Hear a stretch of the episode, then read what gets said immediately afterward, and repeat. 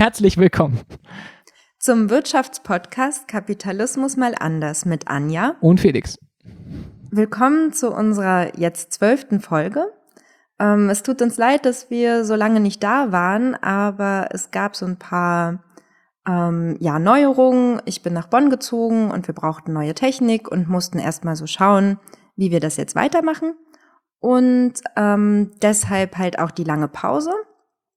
Aber jetzt möchten wir gern im Vier-Wochen-Takt immer eine neue Folge rausbringen, um dann auch regelmäßig einfach ähm, da sein zu können. Genau, nicht, dass die Alternativlos-Leute uns noch überholen. Die haben ja zwei Folgen mittlerweile rausgebracht, wo wir nicht gesendet haben. Ja, und genau, also eigentlich wollen wir schon diesen regelmäßigen Takt haben. Genau. So, genau. Und als ein gutes Einstiegsthema, damit wir wieder ein bisschen was Leichtes zum Beginn haben, haben wir uns den Milchpreis rausgesucht. Der ist ja gerade nicht so aktuell, aber Aktualität war ja bei uns noch nie so das große Kriterium. Ähm, genau. Und wollen wir auch mal drüber reden, warum das dauernd in die Schlagzeilen kommt. Also wenn man ein bisschen nach Milchpreis googelt, da kommen ja ganz oft Artikel von 2016, 2015. Irgendwie ist das irgendwie ständig Thema. Und die Frage ist natürlich, warum ploppt das denn immer wieder auf? Warum äh, findet anscheinend die Politik dafür keine Lösung? Und das schauen wir uns heute mal an. Und dafür haben wir eine Gliederung, habe ich gehört. Genau. Und, ähm, und zwar fangen wir so ein bisschen mit der Geschichte an. Wie Felix gerade schon gesagt hat, ähm, ploppt es ja immer wieder auf. Ähm, 2007 auch schon mal, dann halt vor allem 2016. Und wir wollen uns einfach die Geschichte von der Milchquote angucken, ähm, was auch eine Geschichte des Milchpreises ist in gewisser Weise. Ähm, und zwar wurde 1984 der, die Milchquote eingeführt und die ging bis 2015. Und wir schauen so ein bisschen zur Geschichte, wie sah Milchproduktion davor aus, warum wurde die Quote eingeführt und wie sieht es jetzt nach der Milchquote aus. Ähm, danach wird Felix nochmal die, ja, das wirtschaftliche Modell dazu ähm, erklären, welche Folgen ein Überangebot hat ein Überangebot von Milch, ähm, wie was die Diagnose zu viel Milch bedeutet. Und ähm, im dritten Punkt schauen wir uns dann Lösungsbeispiele beziehungsweise Lösungsideen an. Genau. Das ja. doch gut. Dann los geht's. Dann fange ich mal mit der Geschichte an. Und zwar mit dem ersten Teil vor der Milchquote, also vor 1984. Und zwar gab es nach dem Zweiten Weltkrieg ähm, ja eine starke Unterproduktion in der Landwirtschaft und man hat natürlich versucht, ähm, die zu stärken und um für die gesamte deutsche Bevölkerung oder also auch europaweit eigentlich für die Bevölkerung genug Lebensmittel herstellen zu können. Also ähm, in dem Fall dann auch Milch, also landwirtschaftliche Produktion im Ganzen eigentlich, Getreide, Fleischproduktion, Milchproduktion, Käse, Butter, ähm, all die Sachen. Und dadurch hat der Staat ähm, das subventioniert, also er hat ähm, das unterstützt, dass Bauern ähm, mehr produzieren und die Abnahme der landwirtschaftlichen Erzeugnisse zu einem festgelegten Preis garantiert. Damit so ein bisschen diese Angebot- und Nachfragemarktmechanismen ähm, ja ausgehebelt in dem Fall. Aber es war halt dafür, dass ähm, die vom Krieg zerrütteten Länder erstmal wieder genügend ähm, für ihren Eigenbedarf produzieren konnten, genügend Nahrung. Und auch ähm, für den Mil für der, auch für die Milch gab es dann Festpreise und das schuf gewisse Anreize auch für die ähm, Bauern, mehr in die Produktion zu stecken, mehr Milch zu produzieren. Und in den 70er Jahren überstieg dann die Produktion den Bedarf an Milch. Man hat es da in den Nachrichten damals gehört, ähm, da sprachen sie von Butterbergen und Milchseen und ähm, solche Sachen. Und ähm, es war nämlich so, dass die, die damals, also die EU, also damals noch die Europäische ähm, Wirtschaftsgemeinschaft, die hat zum einen Anreize geschaffen für ähm, die Bauern, Milcherzeugnisse zu produzieren. Und dadurch, dass sie aber diesen Festpreis garantiert haben, haben sie dann den ganzen Überschuss ähm, selbst aufgekauft und gelagert. Also sie haben dann Magermilchpulver und ähm, Butter, also Kühlhallen gebaut, dort Butter gelagert und ähm, solche Sachen. Und das wurde dann halt immer mehr. Deshalb hat man 1984 die Milchquote als Gegenmaßnahme eingeführt. Damit wären wir halt beim zweiten Punkt, also die Geschichte mit der Milchquote. Die Milchquote sollte dafür sorgen, dass die ähm, Preise stabil werden, dass halt ähm, der, das Überangebot, ähm, die Überproduktion wieder abgebaut wird. Und man hat natürlich ähm, durch die Regelung auch viel, die Regelung war mit viel Einschränkung verbunden, äh, mit viel Bürokratie. Und man konnte ja nicht vorher planen, wie viel Milch ähm, benötigt werden, also oder auch verbraucht werden in den kommenden Jahren. Das war ja, ist ja schwierig, hatten wir auch schon mal, ähm, wenn es so um Planwirtschaft geht, es ist ja schwierig zu planen, was gebraucht wird und wie viel produziert werden muss in den nächsten zwei, drei, vier Jahren. Da hatte ich irgendwie auch irgendwie, als ich das so gelesen hatte, im ganzen Milchkram, dachte ich auch so, das ist irgendwie ein bisschen Sozialismus irgendwie im Kapitalismus, so dieser, wir planen das, Festpreise, irgendwie ein bisschen ineffizientes Wirtschaften. Das ja, schon also irgendwie schon in, in dem Fall. Ich habe ja gehört, ja. ich habe mal gehört, so öffentlicher Dienst ist Sozialismus mit hier mit Westmark und aber der, der Landwirtschaft ist ja irgendwie anscheinend auch so ein bisschen so. Also zumindest, ja, diese EU-Agrarpolitik, ähm, zumindest in der Zeit, ähm, war das ja schon. Vielleicht, ja, nochmal zur Milchquote. Und zwar ähm, wurden, wurde jedem Mitgliedstaat ähm, eine Milchproduktionsquote zugewiesen. Und ähm, diese wurde dann in Deutschland zum Beispiel, wurde die Quote auf die verschiedenen ähm, Betriebe verteilt.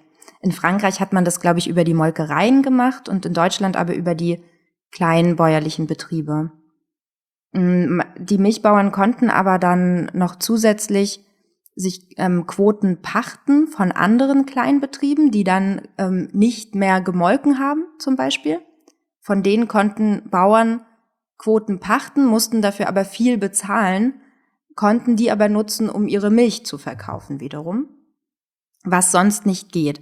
Denn ähm, es wurden auch Strafzahlungen eingeführt. Also alle, die diese Quote nicht eingehalten haben, mussten dann Strafabgaben zahlen. Also es sollte halt äh, sehr, mh, mm, also es sollten keine Anreize dafür geschaffen werden, mehr zu produzieren. Ähm, durch Sanktionen eben auch.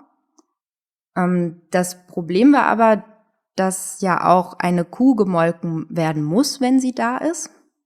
Und ähm, die Bauern vorher sehr viele neue Kühe dazugeholt haben, die Ställe ausgebaut haben, ähm, viel modernisiert haben, weil es ja diese Anreize auch dafür gab vor der Milchquote. Genau, also was dann auch noch dazu kam, dass trotz der Milchquote gab es immer einen Überschuss. Ähm, es wurde auch meistens ein Überschuss von 10 bis 20 Prozent mit eingerechnet, schon in der Quote selbst. Und nur 2007 ähm, hatte man keine Überproduktion.